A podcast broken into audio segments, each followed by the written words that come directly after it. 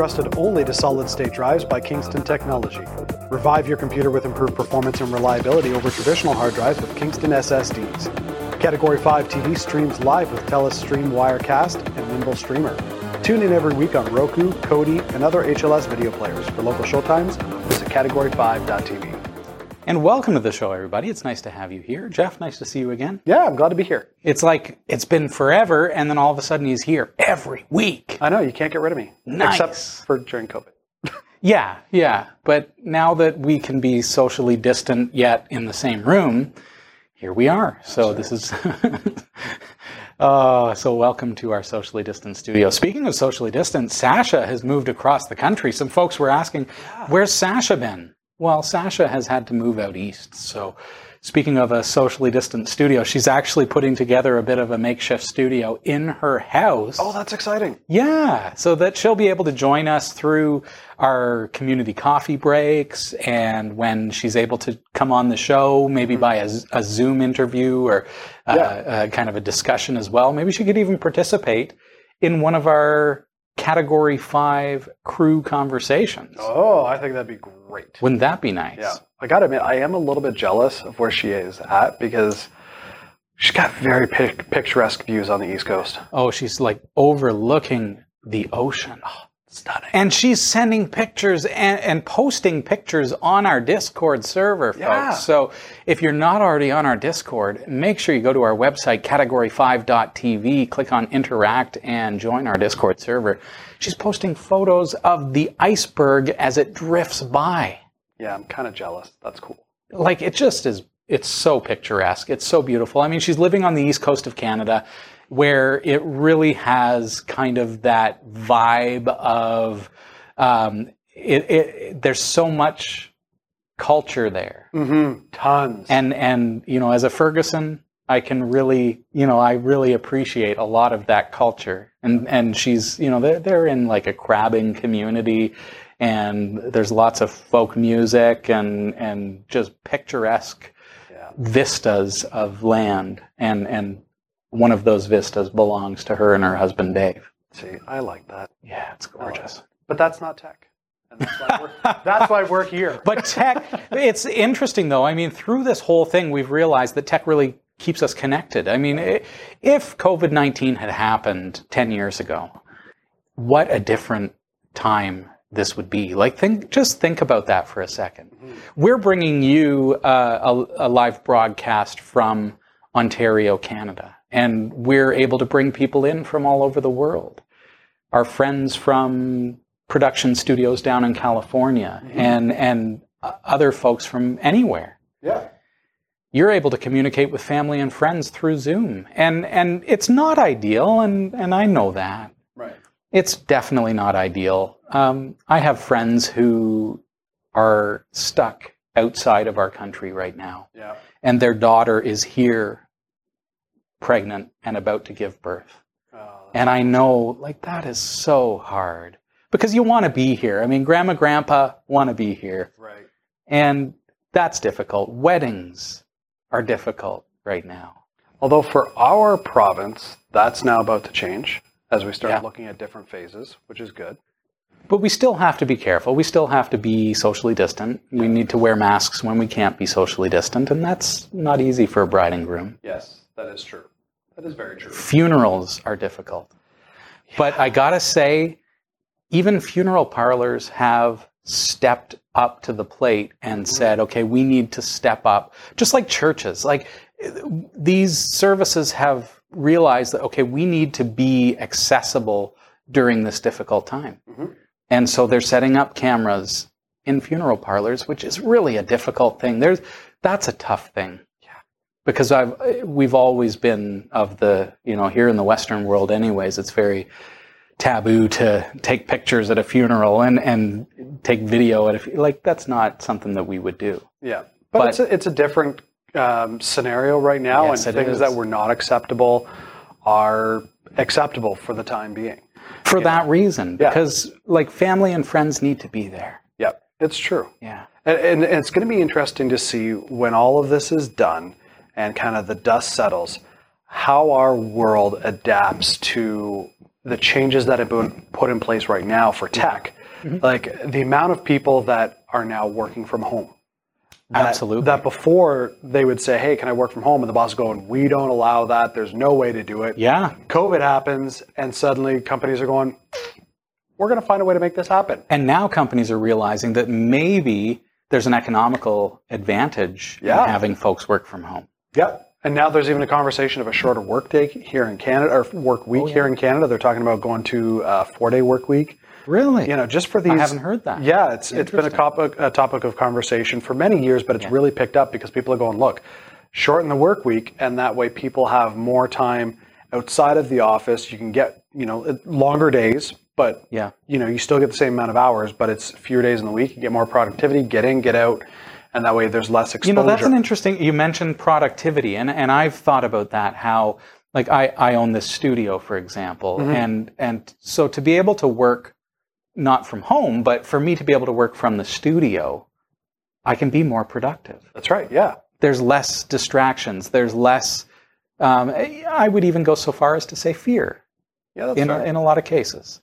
And maybe you're relating to that, and maybe you're not. But but there is that when when you've got a, an office where people are coming and going and bringing product and and things like that. So, but um, one of the other interesting things is the the shortages that we've seen are a little unexpected. So Yeah. things like here's an interesting one, plexiglass.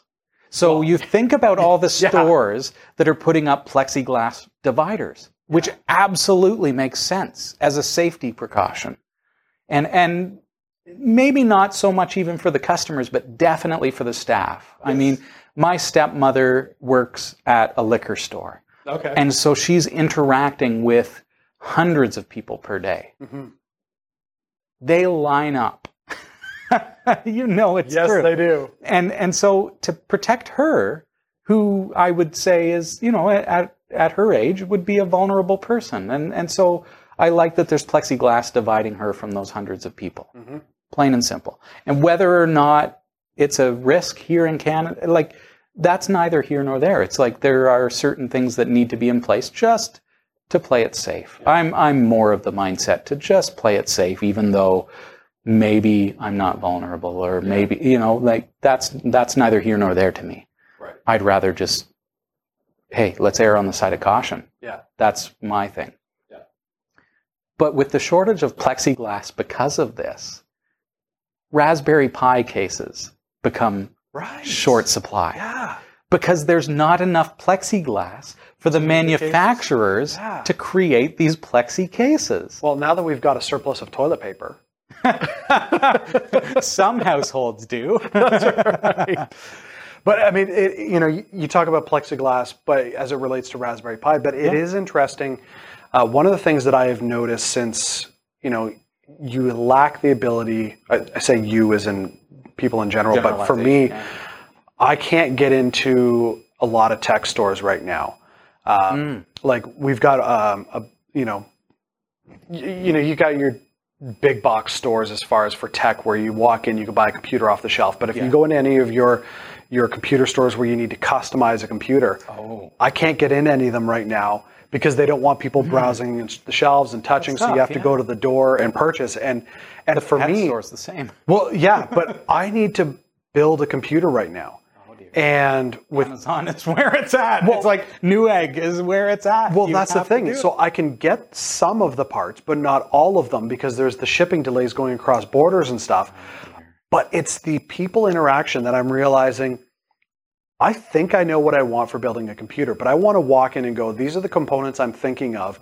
Is this the way to go about it, or do I need something else? Yeah. And have somebody go, oh, hold on, that's not, you got to be aware of this, Yeah. and then this. And I go, oh, that makes sense. I can't do that now. So now I'm gun shy to, you know, to, right, those kinds to- of browsers in on- and- and- paradises are difficult. yeah, because it's like if I buy this and I buy this and I buy this, is it going to work? Yeah. And so I'm afraid to click the mouse and commit, even though, like, if it's with Amazon, I could still kick kick it back and go, I, I bought the wrong thing. But it's like, I miss that interaction. So that makes Yeah. it tough as well. And and like thinking about that, how like going into stores where you have to browse, bookstores. Yes. I we ran into this scenario where my wife and kids are out of books. Uh. My wife is an avid reader, Our library in town opens up on Friday. But it's been closed Forever. through the entire pandemic. Yes. Yeah. So She's that's not an e-reader person, is she? No. Oh, see, I see, love my e-reader. e-readers. So now, see, see what what you're saying is that technology now makes a lot of sense oh, because you can get into Kindle or Kobo and just click on the book that you want, read the first few pages, and see if you want it or not, and then buy it That's right. and read it on your waterproof Kindle. Yes. Like that is all of a sudden that makes sense. Uh, I bought an e-reader for my birthday last year. I'm so glad I've got it now. Yeah. Yeah. Do you love it? I love it. Yeah. I am very much a tactile person, and you know this for, from my video game, uh, like the video games that I enjoy. I'm very nostalgic, Yes. and books, physical books, the smell of books, the feel, the tactile nature of books is very important to me. yeah. Yep. But I can really understand the the need for e-readers right now. It just makes sense. Absolutely. But uh, so I took my wife to a used bookstore, and this is the scenario where, like, you're in a bookstore where you're reading jackets on used books, Mhm. and and they were open. This was wonderful, but they had to limit how many people were there. We had to wear face masks, and and, and we had to socially distance ourselves as best as we could in a small, you know, how used bookstores are, right? Yes. So, Yeah. but we walked out with a stack of books, so she Oh, said. So it's fantastic. But so it's just a different time. Mm-hmm. And I think, you know, we all have to be patient. We all have to be understanding and, and remember that the staff are going through the same thing and probably worse. Yes. Like the staff are probably more stressed out because they're dealing with the people who are given a hard time over having to wear a mask. And I say this because here in Can- eh, well in Ontario anyways, there's now a mandate, a bylaw that says that we have to wear a mask Yes. when we walk into a store. Yeah. Pretty much all the health units have decreed. Yeah, uh, here in Barrie, it's it's necessary. So I actually, as of to, uh, Friday, I have to put a sign in our window that says you're not allowed to enter without a mask, Right. Whether you agree with that or not. Again, I refer back to my comment. I'd rather err on the side of caution. Yes. It's a very small inconvenience. Well, exactly. And Somebody said, like, if they're right, I've saved lives. If they're wrong, I've been mildly inconvenienced, and that's kind of. I think that's, a, stretch. but it's a fair perspective enough that uh, that I can say, okay, you know what? Whether I agree or not, I'll I'll wear a mask when I walk into the store. Yeah. Plain and simple. I'm not going to put up a fuss. No. So So it's not worth it. yeah. I don't know how we got on that, Jeff. It's just, um, I, I think it's important to acknowledge the situation that we're all in. And, and today, this week, as we produce this show, it's a perfect example of this. Like, Yeah. we actually canceled the live broadcast, and, and Jeff and I decided that we would still get together and produce a show, That's right. Yeah. but not live because we couldn't do it because of all the things that went on in our world this week that in our world i don't mean our world as in it affected you as well but here in our town and, and in my day job and in the things that have gone on this week made it impossible Right. so here we Well, and, and with that, I mean, given the the delays that we have through shipping because of border crossing and making sure that stuff's been quarantined and all that kind of stuff, Oh, yeah. it's even limited as far as show topics, access that you have to any sort of products. Like if you want to do In a product review, oh, yes. it makes it tough. Because, my PineTime is who knows where yeah, um, I was in communication with their shipping department and trying to figure out where is my PineTime. And they said, well, we don't actually know because the tracking number expires Yeah. Af- after two months. So, two months plus into waiting for my PineTime to arrive, I can no longer track it. yeah. And this is like, so now we're two months plus three weeks. Why? So, Well, I, I know our anniversary is coming up. Like my wife and I is oh, coming up. So, not you in, and I. In- no, in Uh-huh. September, I was kind of. and and be, Oh because wow, of, you keep track of that, Jeff? That's no, so sweet. No, I don't. Oh man, Um, I'd hug him if it wasn't like for the socially distant studio. but because of because of the long shipping times, Mm-hmm. I actually purchased our anniversary gift for her weeks ago, Wow. just to make sure that it arrived by the fall. Because How many of you actually sort Amazon by Prime now? Oh, oh yeah.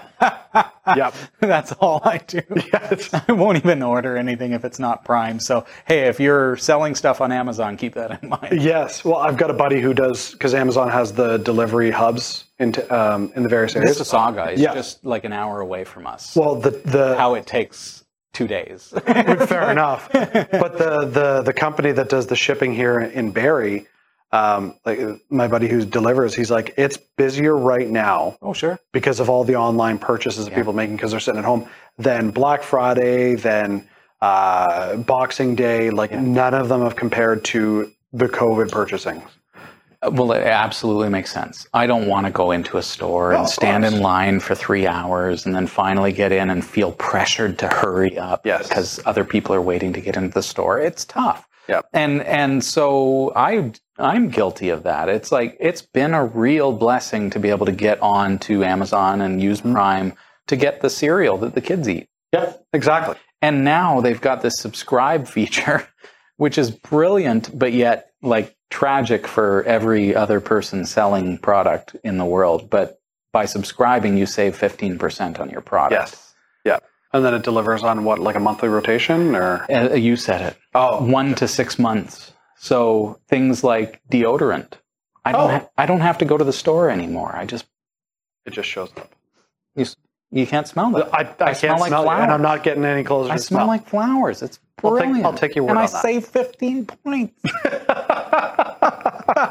That's funny. it, it is what it is. Uh, so, but so yeah, but this that's- is the world we're at, uh, we've entered now. It is, and We're there. because of all these things, this is why we're having these, you know, crew conversations. Like last week, I was finally able to come in. It's like, okay, how do we do the show now? we're going to talk about that for a minute because I feel like Jeff is hungry. I, I am hungry. But before we do, I want to give shout out and kudos to our supporters. Now, of course, we had a recent Kickstarter campaign that got us into this studio, and Yes. we're still figuring it out. Yeah. This is only our second week where it's not just me. Yeah, right? So this week we're trying something different. We're just trying a center cam. Last week was pretty brutal with three cameras. how much production time was that for you? Well, it took four days to produce, and and so you know, like this is my part time gig. Yeah. So that that's tough. So so this week we're doing the center shot and we're working with that. I've got ISO recording. It's 4K, so I can work with it. But it, it is what it is. So we're learning how this space functions. We're getting like we had a, uh, a a designer in here on Monday. We've got a contractor here on Friday for the first time. He has seen the place, but he hasn't done any work in here yet. So that's that's coming on Friday too. So things are going to be changing around here and getting a little bit more professional. Good. But that, that's all good. But I want to say thanks to those who have supported the move Yes. to this studio and our ongoing expenses as well. So those of you who choose to support us on Patreon, hey, that helps so much. I'm like getting caught up with like our internet stuff. We moved in here during like the peak of COVID 19 shutdown. Yeah. So- it was happening. Like our internet service provider came in and installed everything Yeah. and didn't give me anything. So they installed it, but they didn't give me anything. I don't know my account number. I don't know how to pay. I don't have an invoice. They don't have my shipping address to send me an invoice. There's nothing. So- like this is how weird this world is right now. So like yeah, they installed it. We had internet, but I couldn't I didn't know how to pay Wow. at all. I had no phone number to call. Nothing. Absolutely nothing. Wild. So finally, they called my cell phone. And so I chatted with them. I'm like, and they're like, yeah, we all like they were totally like, yeah, we understand. Like this is this is the new now. Three months in, we haven't paid an internet bill, and they're like, here's how you pay. And they actually walked me through setting up an account, and they created the account, and they were good about it. But it's like that's mental. Yeah. Like so, like even they are feeling it, but they got us up and running. Well, good on them. Yeah. So like I'm here trying to get things figured out. Yes. It's tough, but we're we're figuring it out. But but those monthly expenses they build up if you don't pay them for 3 months. Yeah. They also eh, you know, it's incurred on a monthly basis. And so Patreon really really helps with that. So I want to say thanks to our patrons because you know, you are under mentioned and there you know uh, certainly um, you know you get some perks for being a patron at patreon.com slash category five. There's like behind the scenes and everything else. And especially now as the contractor is going to be coming in. Hey, if you're a fan of the show, you want to become a patron because you're going to get to see how everything comes together. That's exciting. Yeah. But I also want to give shout out to the people who specifically funded the move Yes. to get in here so that when the ISP finally calls my cell phone and says, Hey, here's how you pay. You owe us for three months service. That's the funds are there. Yeah, the funds are there. And those folks really took a huge burden off my shoulders, Jeff.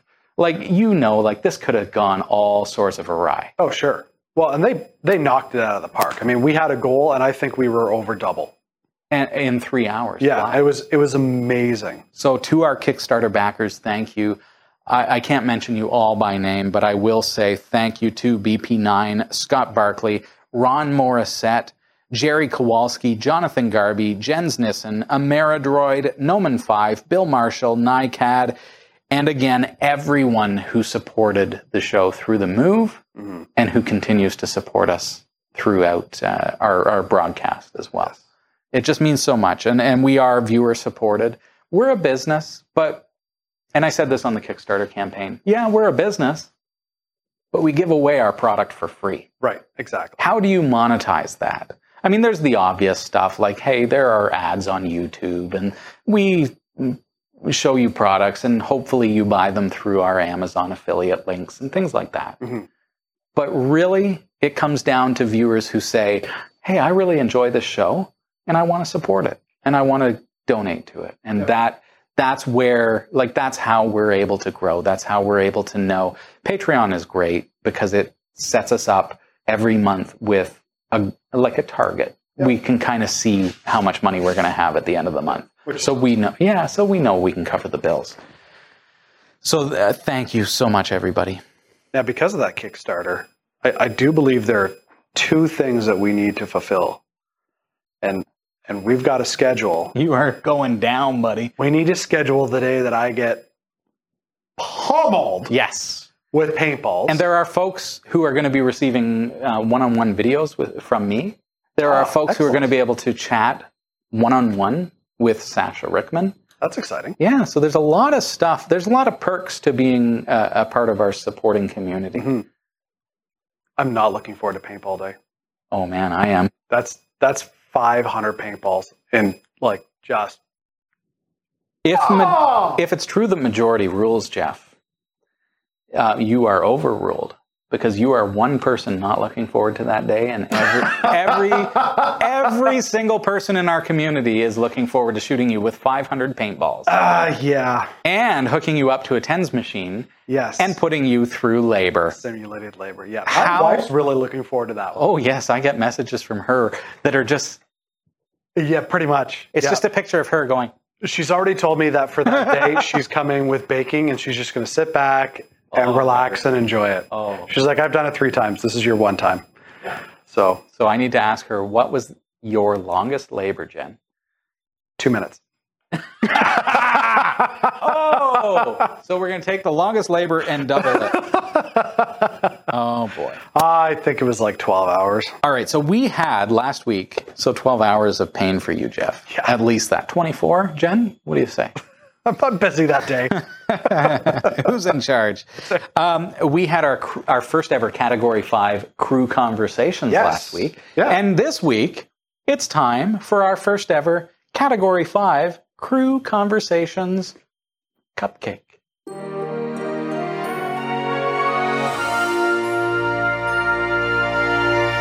So, who do you think did the best with our crew conversations? Let me just remind you, if you're just joining us, Jeff, you covered topics like Chromebooks for school, Yes. for the education sector, Yes. for your children. yes.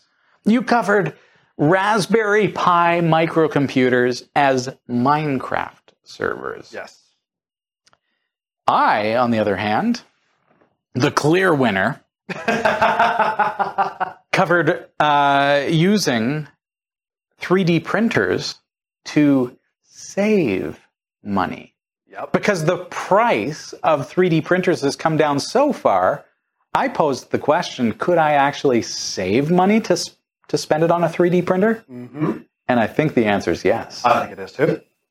I also talked about using a pan tilt uh, head from a DMX light, Yes. which is a like a think of a DJ light that you know moves around and and and the DJ can control that with a DMX controller, Mhm. which is um, like pretty typical, and we have one here.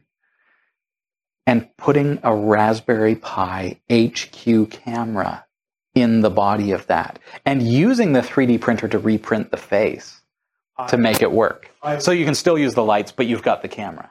When we went through this, I was like, there is there is Oh, no man. way that I'm coming out ahead because those are flipping cool ideas. Flippin' cool. You heard it right here, folks. cool. Wow. I covered some crazy awesome stuff. But Jeff, did. your your mom was watching. uh, I may have paid her. What did I pull out the win? Tell me honestly, did you vote for your own videos? No, no, I did right. not vote for my own videos. I also did not vote for my own videos. Jeff came out on top 25%. Now, I think your your topic of using a, a Raspberry Pi as a Minecraft server really tipped you over the edge because people seem to really love that. We got some comments. Yes. People talking. I think that one was was the most voted for video compared and to they all four. and they loved it. Like Yeah. uh, people were talking about how oh, this is something that I've been thinking about. Yes. Thank you for doing this. Thank you for talking about this. Yeah, I I, I have worked on it some more, and I do have an update based on our conversation. Oh, can you tell us a little bit about that? Yeah. I, I've already kind of announced who gets the cupcake, but tell Yeah. us. So I, I did get the server up and running, and for a single user to log in, it was not bad. Okay. As soon as my kids joined, not so good. oh. Yeah, I uh, we had three Burn. computers, so I got the, the the logins activated, and it just. So I would not use the 3B plus. Okay. Here. So now I've got it on an Odroid. Huh? I'm going the next step up. Odroid XU4 XU4. with two gigs of RAM. With two with gigs. eMMC or using SD. I'm using eMMC. I've got a 64 gig eMMC on there, Beautiful. which is way more than I need for the server. Mm, You say that, but then your kids become master builders. Well, exactly, and that's why I went with a bigger one. I debated on the 128, but I'm like, I think that's a bit overkill right now for a Minecraft server. But I, so the Raspberry Pi 3B Plus was too slow going beyond multiple uh, a single user, and I think even if it was um, speedy enough to run multiple users. By the time they start creating and building and all that, it would slow right down. So now I'm trying it on the XU4, like I said, World Gen. Yeah, brutal on a. Raspberry Pi. um, and we'll see how that goes. Oh, you don't have an update for us yet? No, Darn it, Jeff! What a tease! I can only what do so tease. much. I can only oh do so my much. gosh, dude! So I've got it installed. I just haven't done the the test yet. You're gonna fill us in on this. Yes, of course. Oh goodness. And and if if the XU4 uh, is a little bit slow, then I will go with the Raspberry Pi. 4. Okay. Here is what is nice about going with the Raspberry Pi 4. You've already created it for the Raspberry Pi 3B Plus. Correct. So all you have to do is take the SD card out of the 3B Plus, pop it in a Raspberry Pi 4, That's right. and turn it on. That's right. Because it's already That configured. is beautiful. Yes. That's what Raspberry Pi has going for it is that it is forward compatible. It's not backward compatible. If like you have to, eh, well, not backward compatible. No, that's not right. Uh, what I mean is that um, an old distro from a Raspberry Pi 3B Plus will not work on a new Raspberry Pi 4 because they changed the bootloader. Yes. However, as long as you do like an well, I presume it's a new version of Raspberry Pi OS. Yes. Yeah. It was the So most recent. good. So it's going to work on a Raspberry Pi 4 or a Raspberry Pi Zero, whatever. Um, but the performance will be impacted. If you have a distro that's been built on a Raspberry Pi 3B Plus that's not compatible with a Raspberry Pi 4, you can do a dist upgrade. Exactly. And that will actually make it compatible with a Raspberry Really Pi easy 4 to do. yeah, apt update and then enter, and then apt upgrade and then enter, and then apt dist dash upgrade. And that's all you need to do on a Raspberry Pi 3 or 0 Yep. and anything in between in order to make it compatible with a Raspberry Pi 4. So you can take that SD card and move it into another, into Yes. a faster system. You Yep. cannot take that SD card out of the Raspberry Pi 3 and plug it into an XU4 from That's Odroid right. Because they are not compatible. That's right. Yep. But the Odroid has twice as much RAM, Mm-hmm. way more storage, and. Oh, eMMC is so much faster than Yes. SD cards, especially on the pre Pi 4, Yeah. because those were really slow SD card readers. And the reason I went with if I what if I had a Raspberry Pi 4, Yeah. I would have used I just would have gone from the 3 to the 4. But because I have not purchased a Raspberry Pi 4 yet, Mm-hmm. the XU4 is what I had, and so that's why I'm giving it a run on that. Wonderful. But I, as I was doing it, I think I thought about our conversation last week. You're like, "Oh, what about the Odroid? And what about the, you know?" And so I'm like, "Here, here's the progression. shot. Worth so shot. we can, you know, I'll be able to report back and say this was the difference. Now, I I should have thought to do like benchmarks and stuff between the two, but Yeah, but you know. No, I mean, you can tell when you're playing Minecraft if World Gen is bad. yes, Yeah. So- so Jeff, on that note, enjoy your gourmet cupcake oh, I will, from our local bakery. I will. And while Jeff does that, I'm actually going to mosey on over to the bridge and I want to show you my new clock. Interesting. See ya. Two seconds later.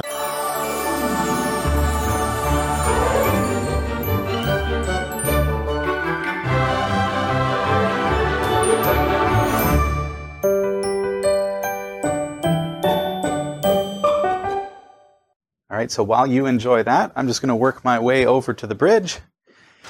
And from here, what I wanted to show you is simply uh, a clock that I've been working on. I know that sounds crazy, but one of the things that I've been trying to achieve with this space, which is our basically our producer's room, is to make it as functional as possible, but also try to give it some eye candy as well.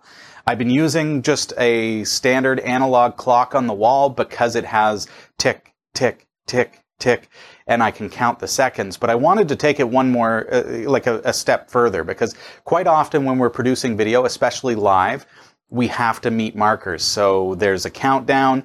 Um, usually I have a walkie-talkie if I'm producing somebody in the other room, and I'll be communicating back and forth in order to let them know the countdown. So you've seen it on TV, I'm sure. So, you know, five seconds, three, mark, you know, so we're, we're punching in that way.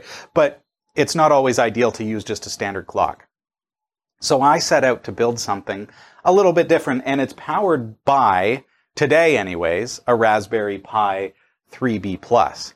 I am not at all satisfied with the performance of that, which you're about to see. Um, however, it's given me a development platform to play around with. Now I may have to install it on something that can handle better graphics. Well, why do you need graphics for a clock, Robbie? Because I want to. So this is what I'm working on. I based this on the Aries jQuery um, dashboard. So you may be familiar with that, but what I've done is I've actually created a functional clock out of this system. So, um, so I've taken that. It's basically a template, and then I've created a jQuery um, clock, counter, countdown, um, disk check that uses Ajax to PHP to be able to check my network to see if there's any hard drive failures or, or, or hard drives that are full um, in our array. Um, and I'll show you also, it, it even shows when we're live on the air. So that's pretty cool. Right now it's not connected. So we've got Studio E up here. These are the only things that are not functional. These are just eye candy right now um, from the original theme. I've left them in just to make it so that there's some filled space there. No point in removing them and having having it not look symmetrical. So, um, so with this, we can ignore those things. Here we have the actual functional clock, and I've got Greek for time there, according to Google Translate. so we've got 946 is the time, and we've got a seconds counter here 10, 11, 12. So you can see how janky the video is. That's because of the Raspberry Pi 3B Plus not being Uh, it's the graphics processing not being able to keep up with the with the visual effects that I've created. It runs stellar on my Linux desktop. Um, so that's the actual time. Nothing fancy there, except I wanted to separate out the seconds. Uh, rather than having them in line like you'd normally see, like 9 colon 46 colon 38, I wanted to move that 38 up here, and it's counting in real time using jQuery. So every second there's a timer that updates the time. Then, taking it one step further, quite often in production, we count backwards. So when we're looking at 10 o'clock, the time, we're counting down to it. So we're calling 60 seconds, 30 seconds, 10 seconds, 5. And then everything goes black and boom, we're live. So that's how it works. So what we have is now, now we see that it's 947. We can really easily calculate that we've got 43 seconds left. But if we look down here, we actually have a countdown that says time will be 948 in 35, 34, 33. You can see that jQuery timer is a little bit off. That's also the Raspberry Pi. That's not uh, that's not the system itself. It's that the Raspberry Pi unfortunately can't keep up with it. I was really thinking this was going to work on on a single board computer. I tried it on an ASUS um, Tinkerboard, and it was uh, it was so unable to handle the graphics that it actually wouldn't even load them. Um, the Raspberry Pi 3B Plus at least loads it, but not well enough.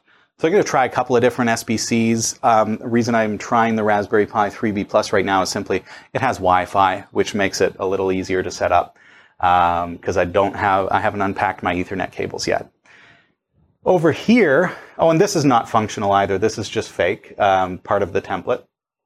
Oh, I should point out up here. So um, as I'm recording this, as we mentioned, we're not actually broadcasting live today. This is all we've produced this behind, like after the fact. So um, this shows the video feed is off the air, but as soon as we go live, this will actually shift to say on air. So that also serves a double purpose. If we're here producing and and broadcasting a live show, we'll notice that uh, presumably, I mean, if we look up, we'll see that we're off the air. Something's going on, even though we think we're on the air um, this will actually show that. Then this is also functional. So this shows disk usage. My disk usage is not actually that bad, although it is close. Um, what this is looking to do is it's going to connect to Samba shares on my server, and it does a disk check every 15 seconds to see um, how much disk usage there is, and this will move automatically. The only one right now that's currently connected, because I have not created those Samba connections, is the SD card. So you can see I'm using about what looks like about 10%, 8% of my SD card. So these will move in real time. The animation is so much better on a computer. So I've got this little box here that I'm thinking maybe I'll turn that into my clock. But part of the idea is I want to create a setup here that's very low power consumption, yet has some eye candy and is also functional. So this serves many purposes from the time to the countdown um, to the disk usage warnings and even showing us whether we're on air or off air. And it will even tell us if there's a problem with the API. If the API is not responding, this will go red and it will warn us of that. Right here you see an empty box, and that's because I have not yet plugged a microphone into the Raspberry Pi. This is a spectrum anal- uh, analyzer. Um, so that um, will actually show the, the spectrum uh, uh, in real time of audio that's flowing through the Raspberry Pi. So I'm thinking maybe we'll pull that off of our mixing console so that we can actually see the audio levels on the uh, on the dashboard. Um, so that's pretty cool. So that's my new clock. It's much more than a clock. It's a functional dashboard and going to be growing over the next little while as I develop it. It's not really ready for mainstream use right yet. However, if you'd like to check it out, you'll see uh, a repository called Studio uh, on github.com slash cat5tv, my GitHub page. And the source code for this and everything is there and you can check it out. If you have a PR for me to make it even funkier, I'd love to see it and I'm going to be working on figuring out which platform, which hardware platform is going to work the best. I don't really want to put it on a Pi 4. I figure it probably will run better there, um, but that's a very expensive clock. Very expensive clock. So So maybe though, because there's dual video output on a Raspberry Pi 4, I could offset that cost by running my NEMS server on the fourth screen. So that gives me some thought. So maybe I'm going to tinker with that. What are your thoughts? What system should I run it on? What one do you think is going to perform best as far as the graphics go? The processor is doing just fine. It's able to do all this, but it's the graphical end of it that the Raspberry Pi 3B Plus just is terrible at. So uh, I'm curious what what single board computer is going to be the best one for this use case. So check it out, github.com slash cat5tv slash studio. And the folder that you're looking for for this particular application is um, screens slash dashboard. And you'll also see screens slash the Orville, which is actually a screen from the set of the Orville provided by Tom Costantino. Um, so that repository is basically anything that we do, that I do for the studio, like API connections and things like that. That's where I stick them. So if you want to check out how we do things, that's a pretty cool spot. GitHub.com slash cat5tv slash studio. We've got to take a quick break, folks. Stick around.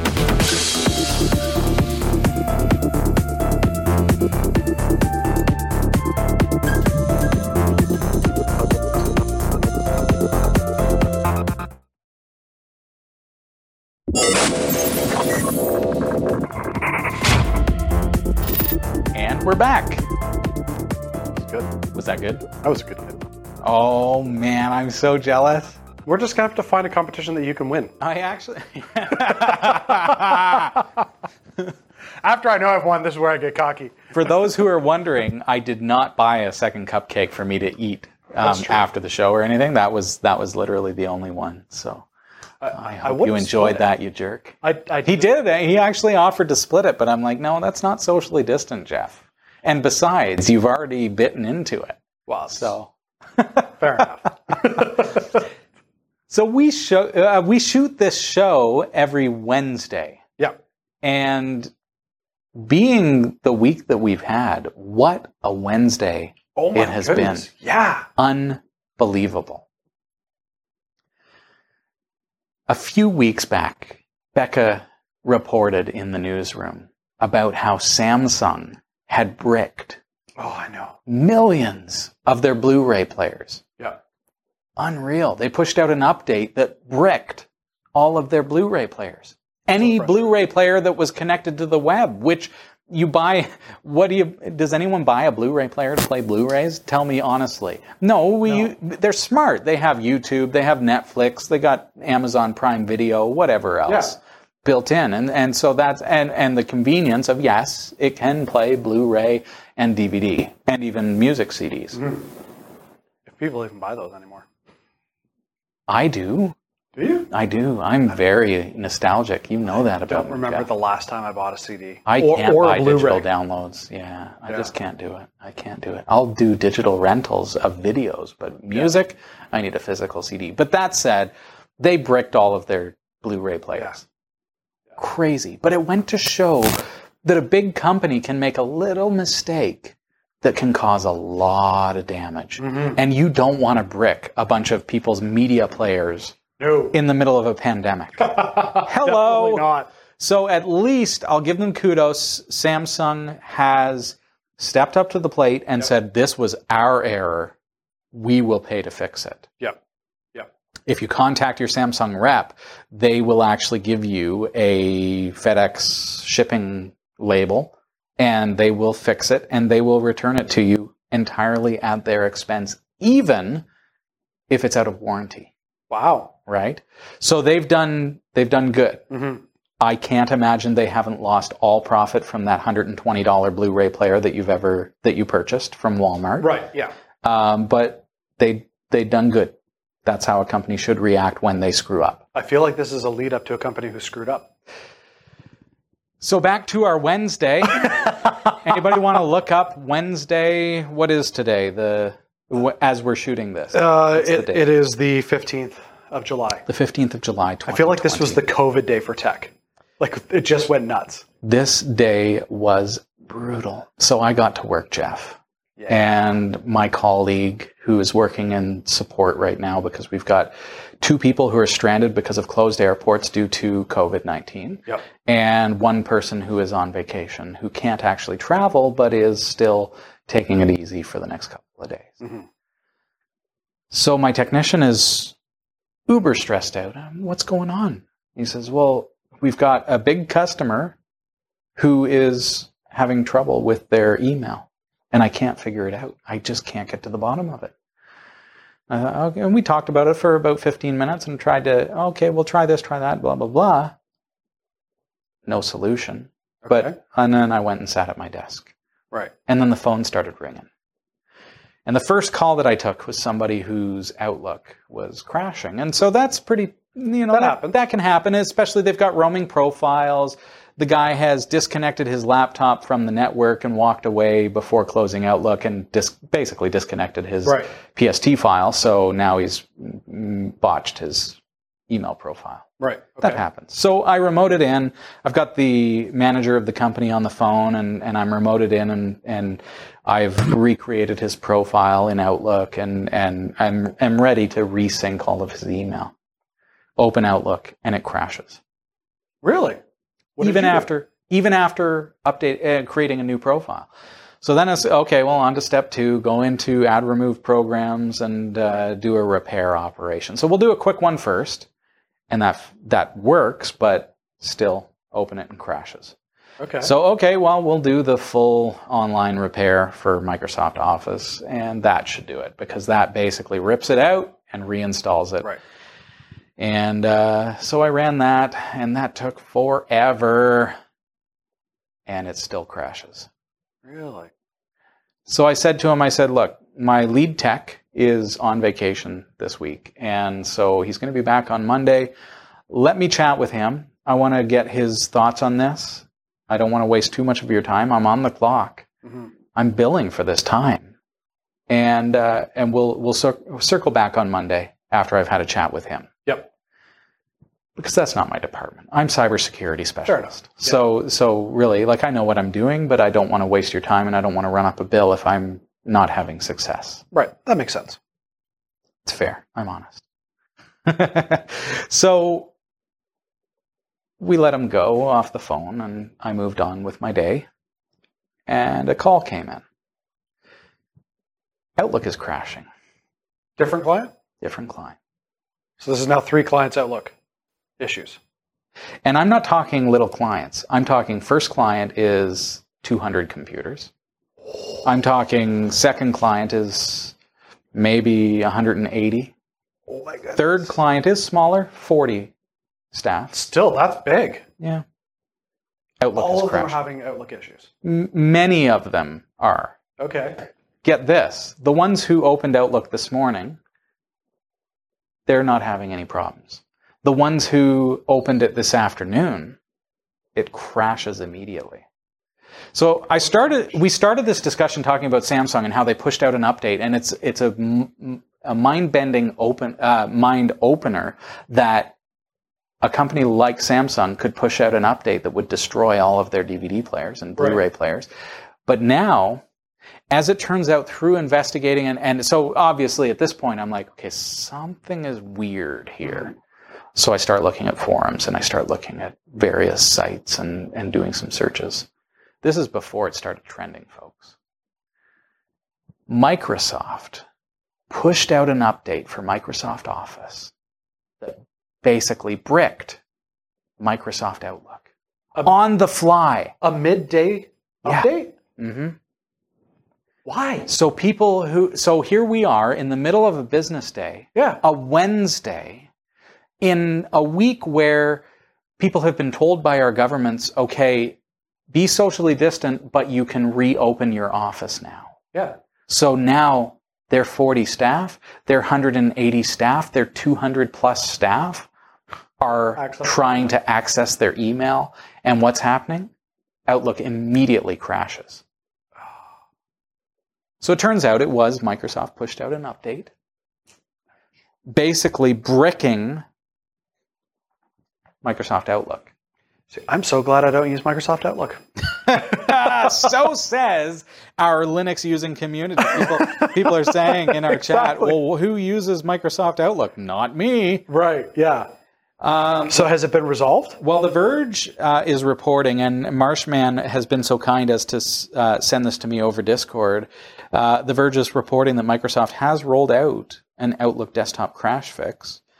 Uh, Microsoft Outlook email apps for Windows started crashing at launch for a number of users, everybody, in the around the world today. Like this, so this became a trending topic on Twitter, Yes. and so um, this is a talk about Twitter. global issue. We will. Oh. This was a global issue. This doesn't matter. Like Office 365 users using POP, using Zimbra, using whatever you're using. If you've got your Right. own Exchange server, well, it was affecting everyone. So, it this looks like the, this was the software on the computer. Like if you logged into the web portal, you could still access your. Oh yeah, OWA was still up. yeah. Okay. And all those things were up. It was people who have it on their computer. So here's the problem, Jeff. What happens when Outlook starts crashing? People think it's their computer. And who do they call? Tech support. Tech support. And tech support pushes the magic button that starts billing them. Question: Did you start with? Did you turn it off and on again? No. Oh. Because Microsoft Outlook profile corruption is a common thing. Yeah, that's true. So you recreate the profile, you start over, and you resync the email. You repair, install if Outlook is still non-functional, Right. and so on. But I went through those steps and it didn't help. So as it turns out, this update. So what I ended up doing is I ended up going in and, and manually uninstalling the update that came in okay. and instead installed an update from June. So basically reverted to the previous updated version of Microsoft Outlook. right. And then it So that's that's how I was able to fix these customers' computers. So my day was toast. yeah. My coworker, his day was toast. We were just fielding call after call after call. And I said on Twitter, who is responsible for the lawsuit oh that is yeah. going that is going like I'm talking like uh, a, a grand scale lawsuit where why are my customers this is where it's hard to be honest folks why are my customers having to pay my hourly rate Yep. to fix Microsoft screwing up their computers Yep. I totally agree. Samsung took the fall. Samsung gave everybody free repair service. They're paying the shipping both ways and they're getting it fixed. What the heck is Microsoft doing in this situation? Nothing. They won't even say much about it.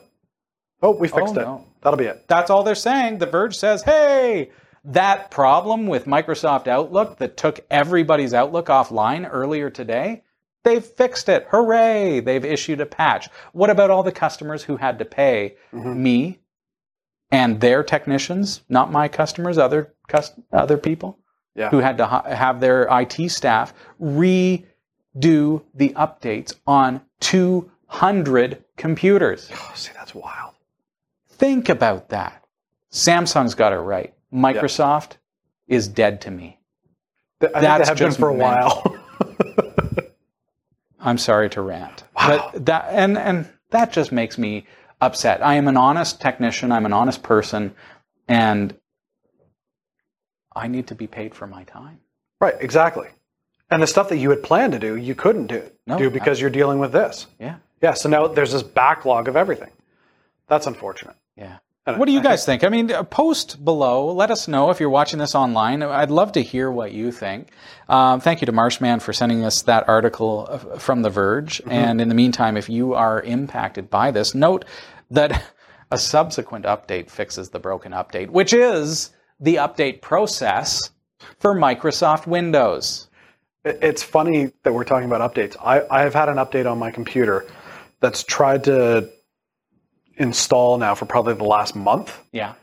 and my Windows, like, because I have a dual boot Windows Linux, Yes. and every time I log into Windows, it's like, oh, there's an update. Can we can we run it?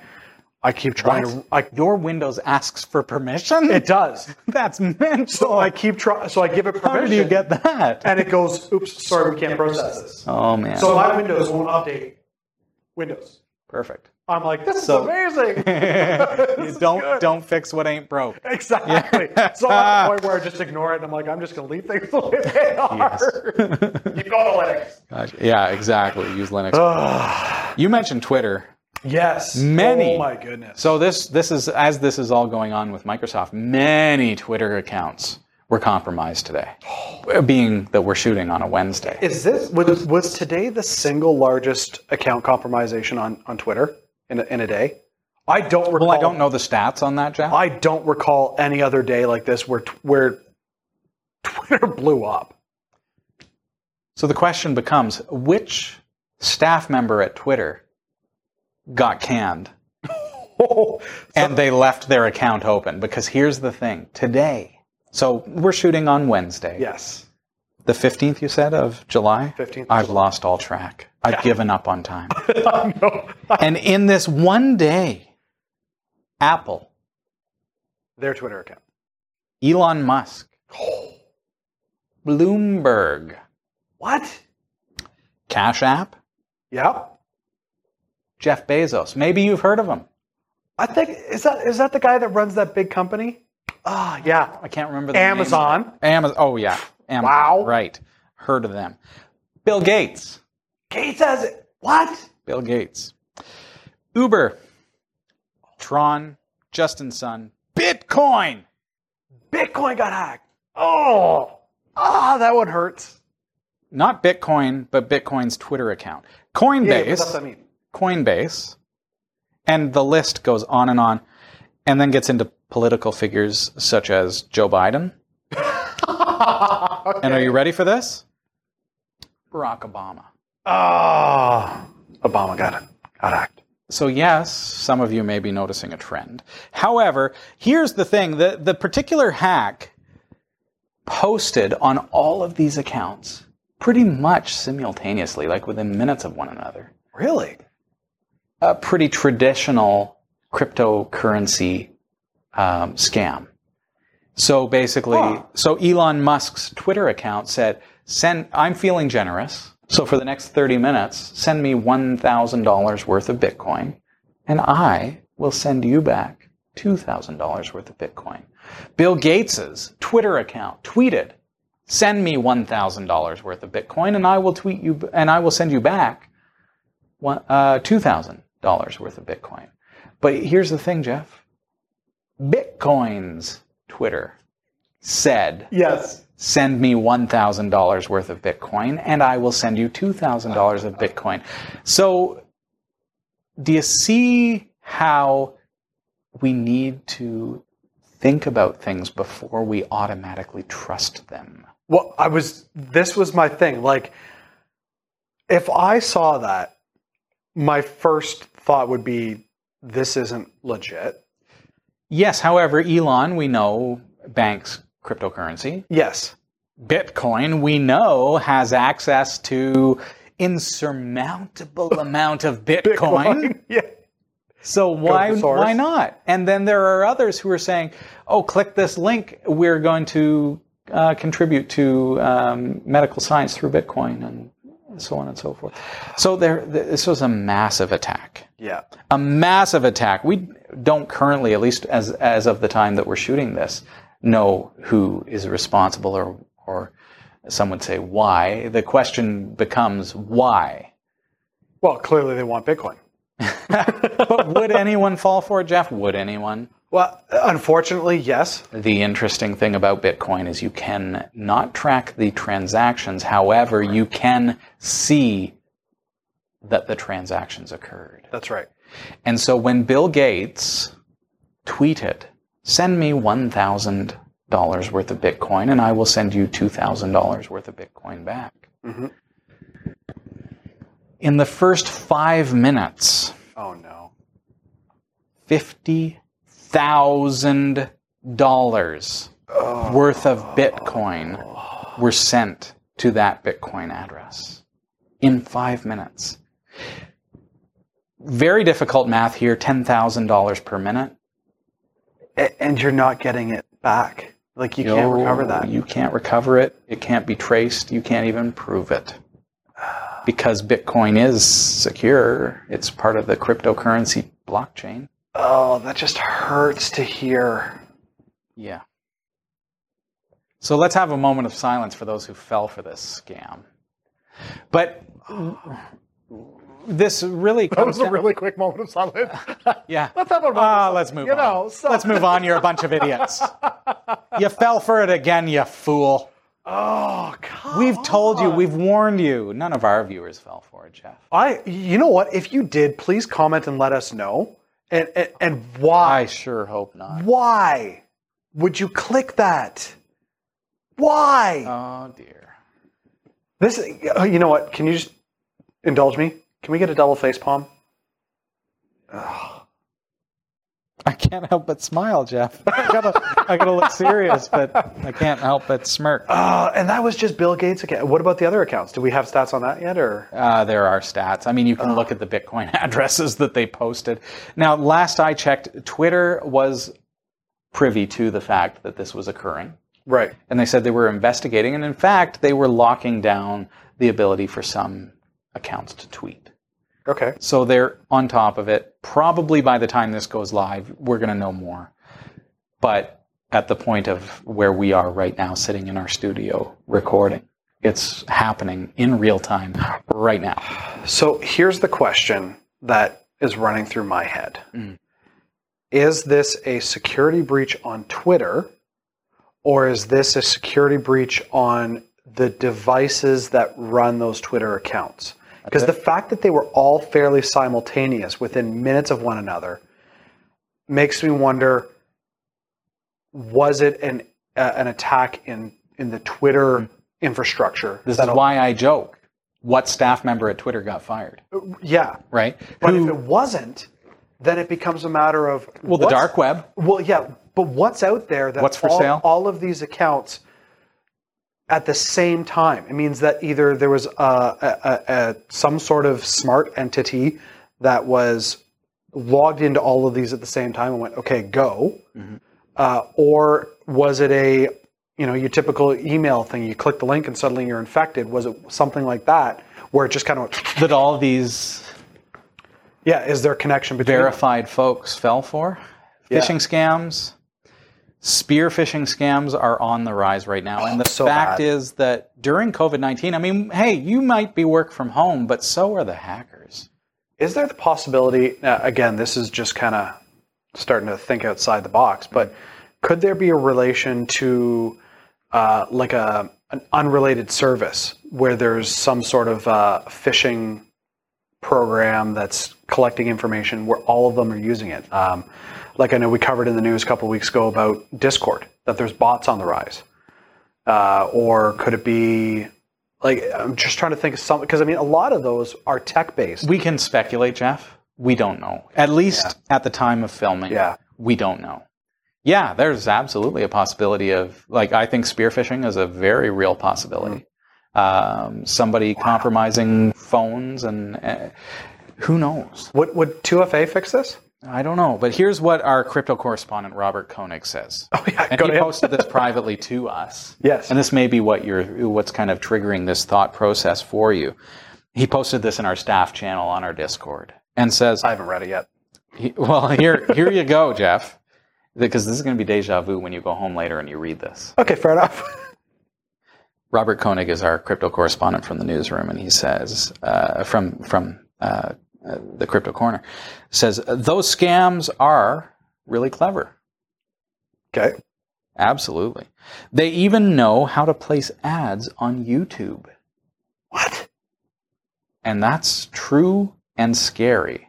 Because yeah, I, I've seen it where Wow. some malicious ads trick people into clicking and providing their details.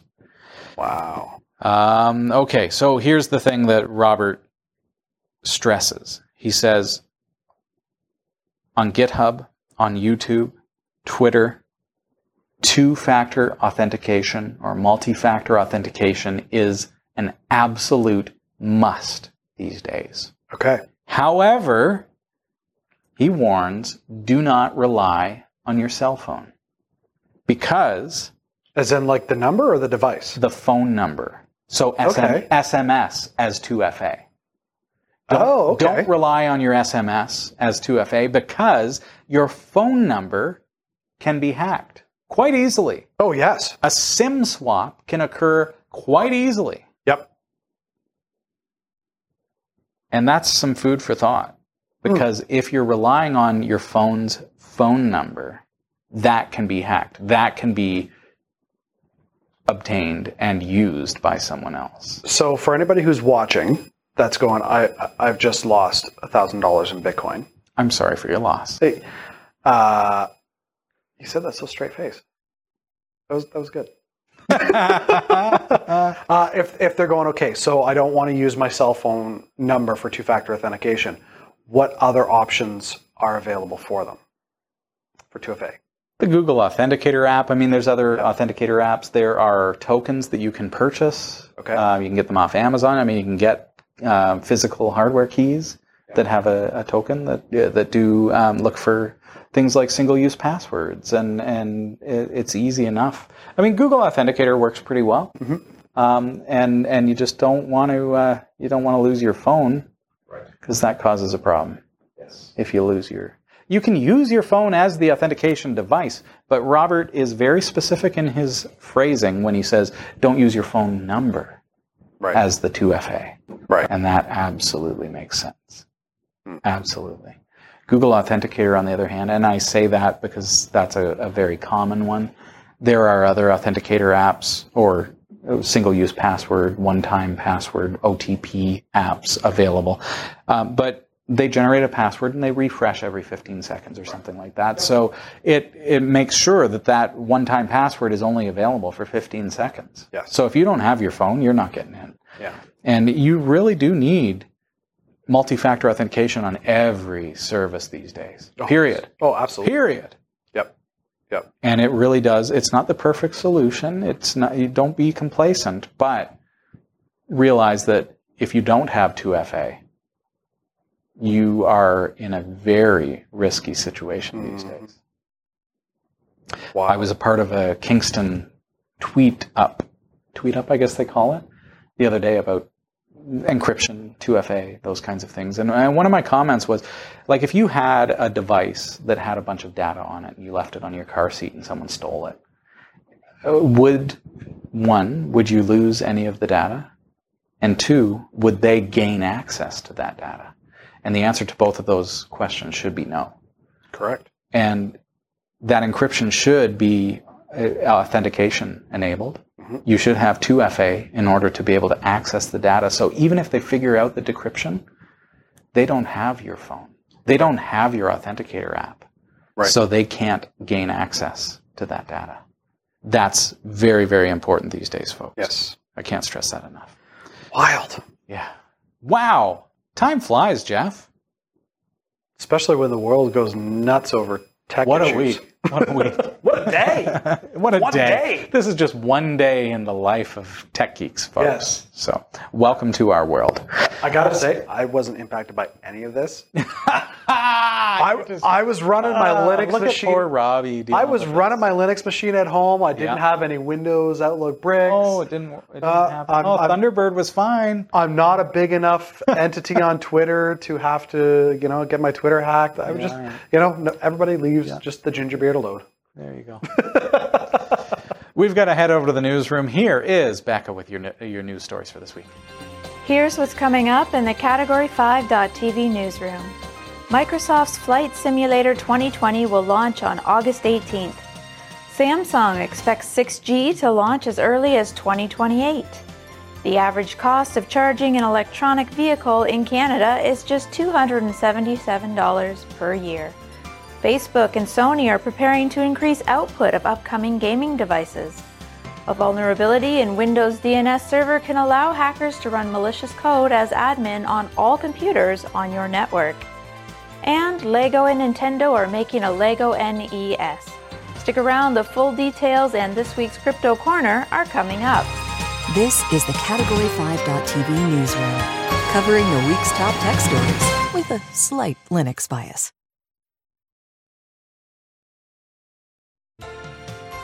From the newsroom, I'm Bekah Ferguson. After a series of closed alpha tests, Microsoft's Xbox Game Studios and Asobo Studio announced Monday that the next gen Microsoft Flight Simulator 2020 will launch on August 18th. Pre orders are now live, and the game will come in three editions Standard for $60, Deluxe for $90, and Premium Deluxe for $120, with the more expensive versions featuring more planes and handcrafted international airports.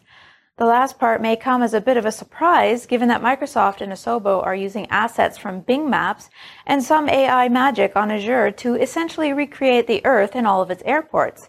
Still, the team must have spent some extra time on making some of these larger airports especially realistic. And today, if you were to buy even one of these larger airports as an add-on for Flight Simulator X or X Plane, you'd easily be spending $30 or more.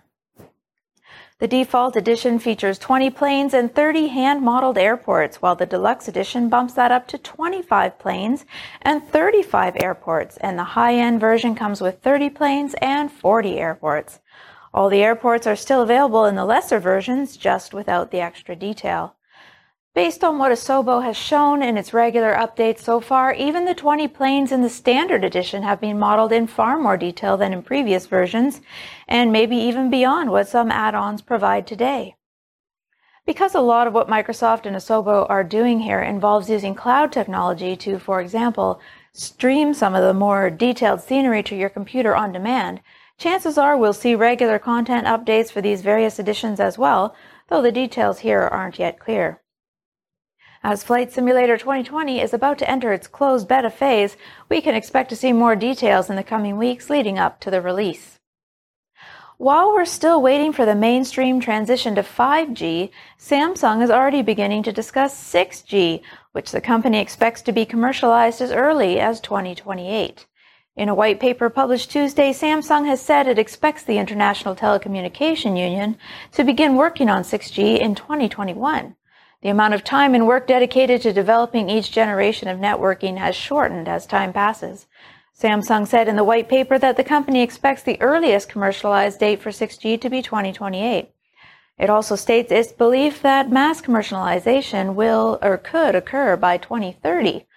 Samsung believes 6G will equally serve humans and machines as the main users. 6G will be will reign in an era of advanced services for truly immersive extended reality, high fidelity mobile hologram, and digital replica. 6G's performance requirements much, must reach a peak data rate of 1000 gigabits per second and air latency of fewer than 100 microseconds. For comparison's sake, that's 50 times the peak data rate of 5G and one tenth the latency. The company has identified the three major pillars and requirements that will make up 6G. In order to fully realize 6G, performance, uh, architectural, and trustworthiness requirements must be met. 5G was mainly focused around increased performance. Samsung's white paper notes that 6G architectural and performance requirements will overcome hurdles made by the limited computational capacities of mobile devices. Trustworthiness will address privacy and security concerns. Curious if an electric car will save you money on fuel costs? A report in Canada shows that the average cost to charge an electronic vehicle in Canada is just $277 Canadian per year, which is roughly 203 USD. USwitch, who generated the report, looked at the average price per kilowatt hours in 50 different countries, the average mileage per driver, and the average miles electronics vehicles get on a full charge to determine this statistic.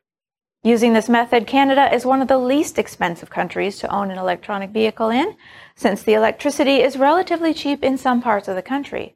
The most expensive countries are Denmark, Germany, and Belgium, but even in the worst case, we're talking amounts of around uh, $800 per year for the average driver. The data shows how much money drivers can save by moving away from gas powered cars. If it costs around $60 to fill up, and you need to do that roughly once a month, that means you're paying more for gas in four months than the average electric vehicle owner will pay in a year.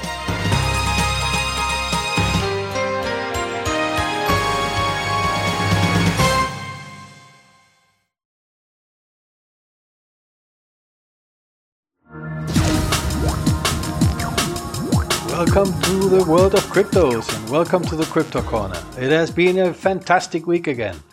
Not, of course, if we look into the numbers like Bitcoin stayed around 9,200 or Ethereum around 240. So no huge developments in this area here. But if we sort by seven days, then we see that we had some coins that increased by over 100%, like Elrond, uh, DIVI 60%.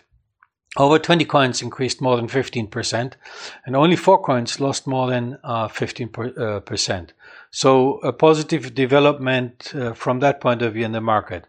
And if we look, at, we compare, for example, the the the history of the big uh, uh, coins in the DeFi market, like Maker uh, or or Kyber or ZeroX, uh, and compare it with the profit of Ethereum, then we'll see that Ethereum stayed more or less flat at 0%, so it lost minus, uh, 0.3%, but all these others gained over 1000%.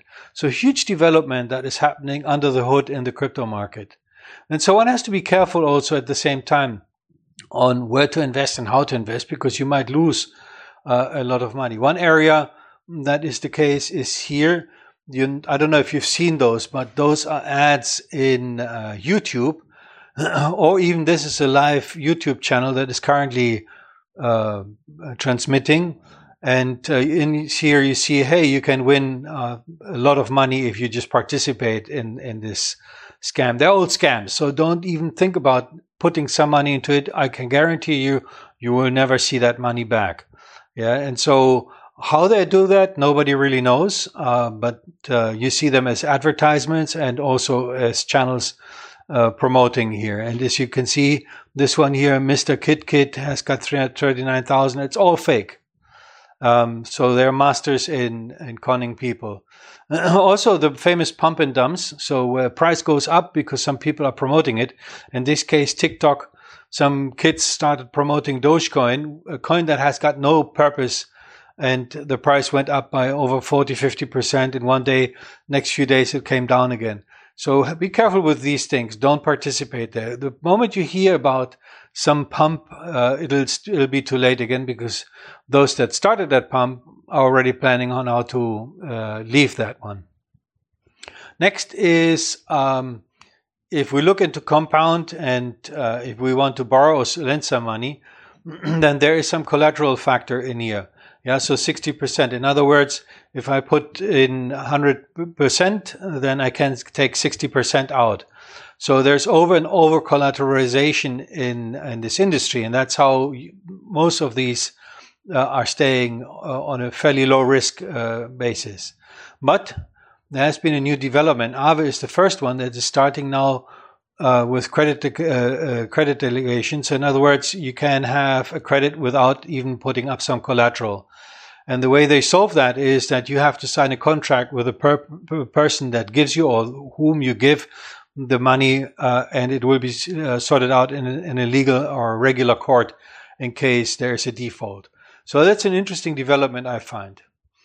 Now, another interesting development, but more on the negative side, or not negative, but one has to be careful, is Tether.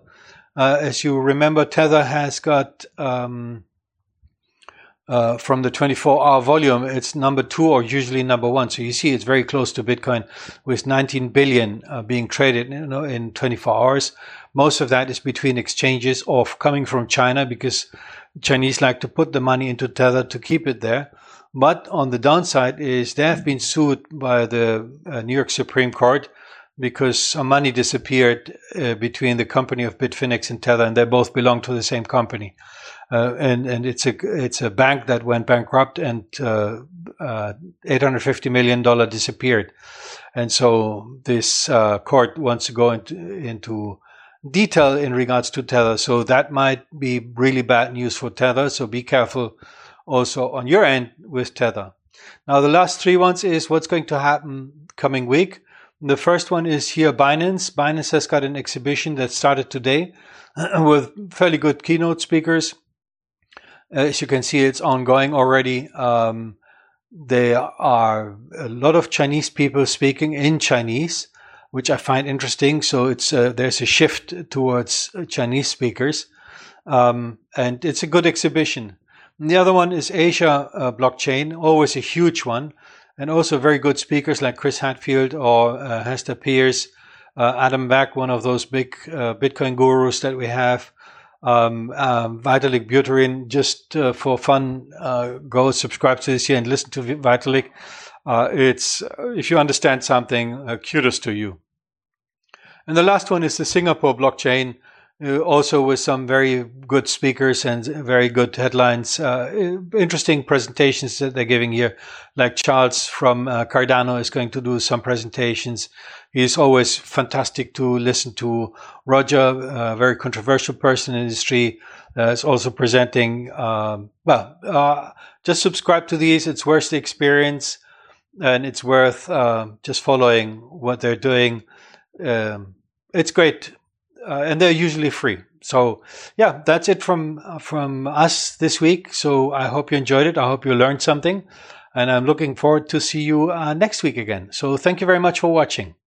Facebook and Sony are preparing to increase output of upcoming gaming devices.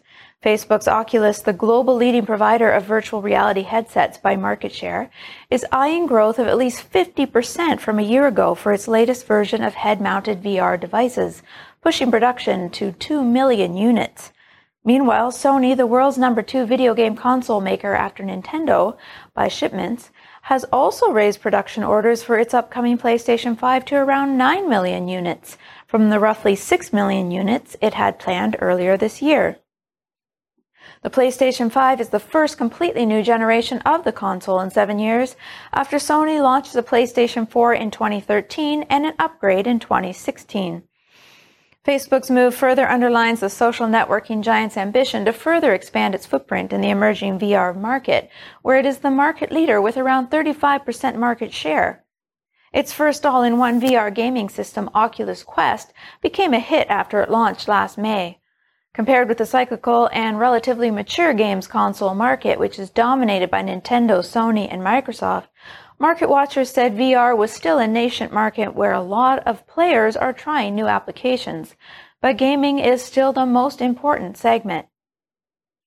Counterpoint senior analyst Karn Chauhan said, during the pandemic, the gaming industry witnessed a record number of online player additions as more consumers are considering gaming for entertainment at home. Facebook is looking to further expand standalone VR, which gives users a more immersive experience than PC and smartphone based VR headsets. The U.S. company said in June it will stop selling Oculus Go, its entry level VR device, which went on sale in 2018, to focus on the Oculus Quest and Rift offerings, its more powerful and high end products. Oculus Rift S, introduced in 2019, still needs to be connected to a computer to function. Mark Zuckerberg said in an earnings conference earlier this year that the company's revenue categorized as others reached $297 million for the January March quarter, up 80% from a year ago, which was driven pri- uh, primarily by sales of Oculus products. The VR market is growing.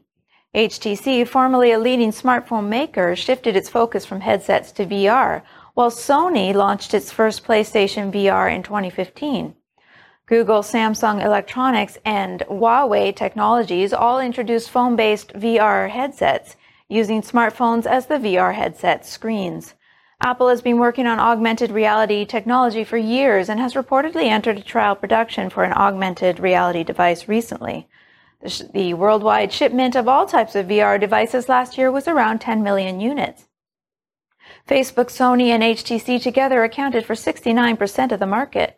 But excluding mobile VR, which requires a smartphone, the overall uh, VR market shipped around 4.32 million units, with Facebook shipping roughly 1.5 million devices.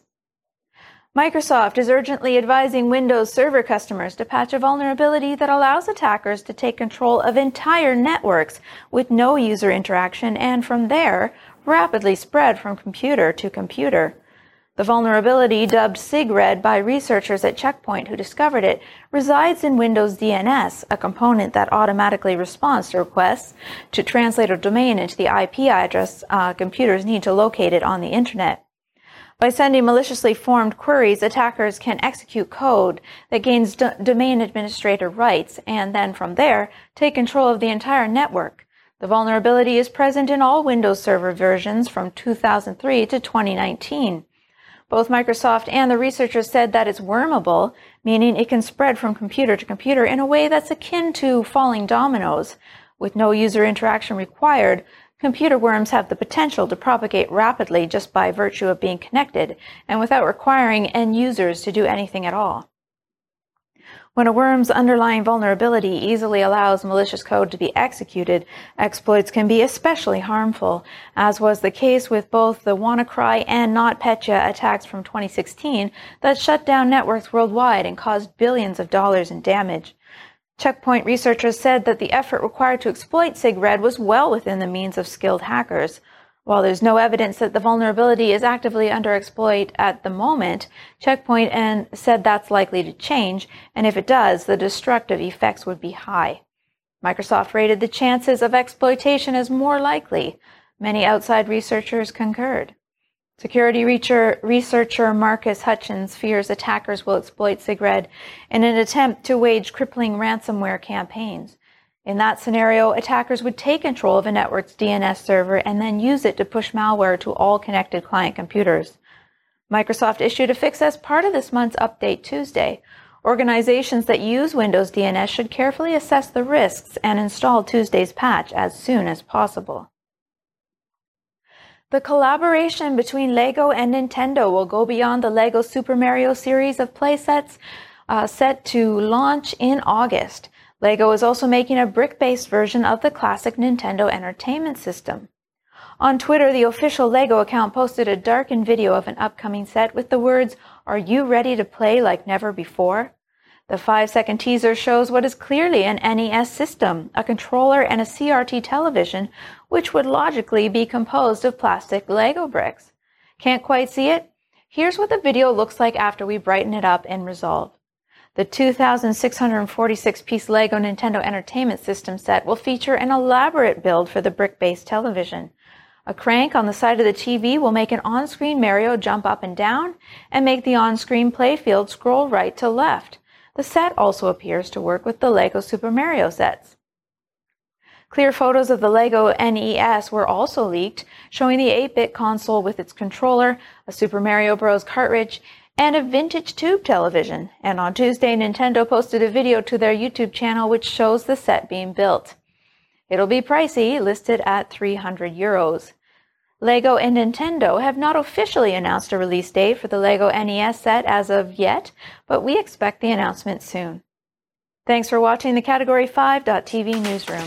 Don't forget to like and subscribe for all your tech news with a slight Linux bias. And if you appreciate what we do, become a patron at patreon.com slash category 5. From the Category 5.tv newsroom, I'm Bekah Ferguson.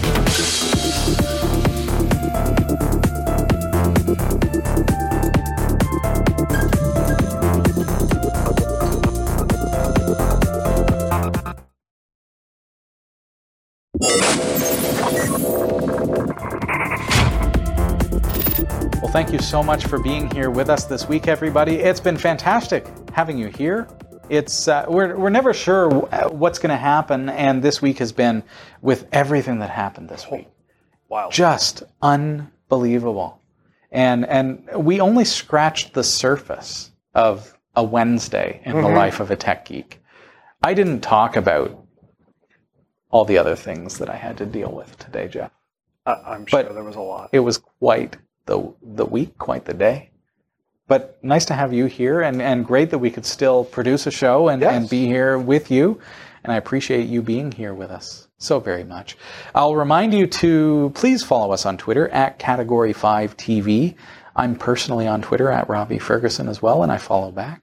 And don't forget, our website is category5.tv, and all of our programming comes together there.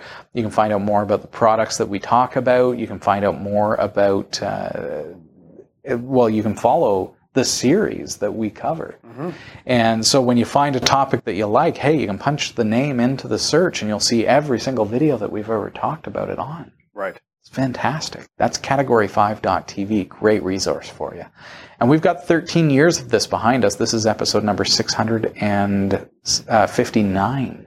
659. Yeah. Wow. So there's been a lot of hours of video here at Category Five. So appreciate you having here. Uh, I appreciate having you here.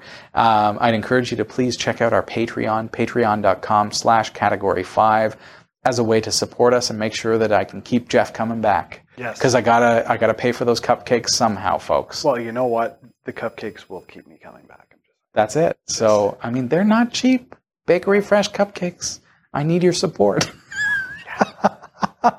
if only that was all I had to pay for in a monthly. That would be so nice. Wow. Very not good for the waistline. But oh my gosh, those that looked really delightful. It was good. I, I was willing to split it with you, but you just you wouldn't.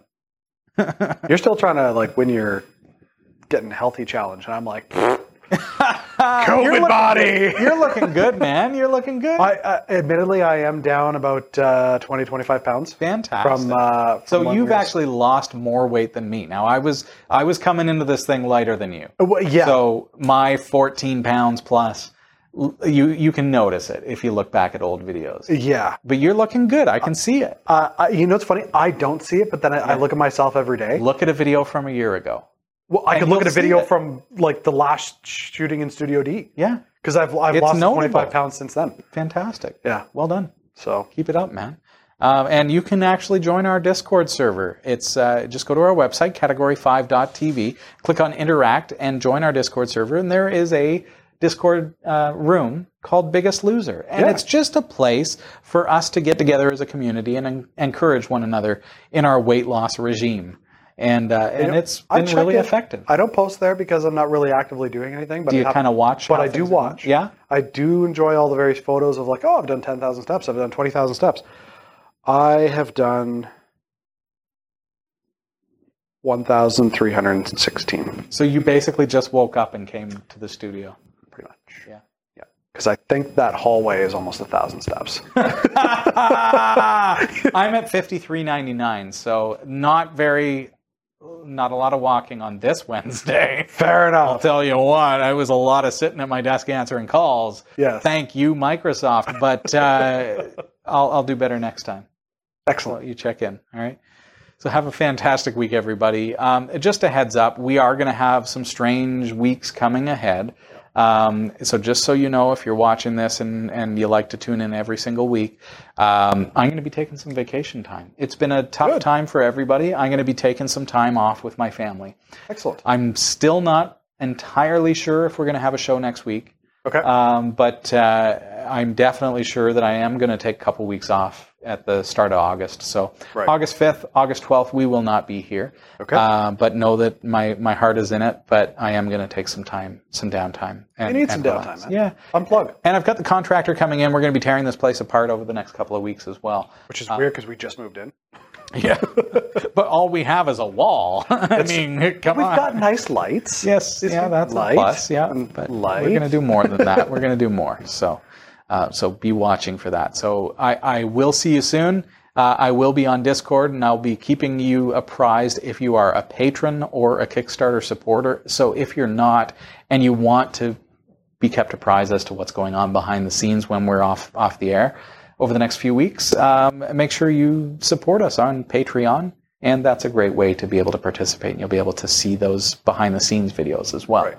So there is stuff going on. I'm not completely gone, just that we won't be broadcasting from the studio space uh, during that time. You're allowed to have a week or two off. I need a week or two off, dude. It's been quite the year, I'll tell you what, so far. So uh, Yeah. we made it through. And even though we were off the air during the month of March, and so some might think, oh, well, you've already had some time off. Well, Oh that that was intense because during COVID nineteen we moved. Yes. So for me, that was not downtime whatsoever. No, but not only that, you tried to engage the community, and I think almost every day for the first what two months you were doing a coffee break. Yeah. That was an hour.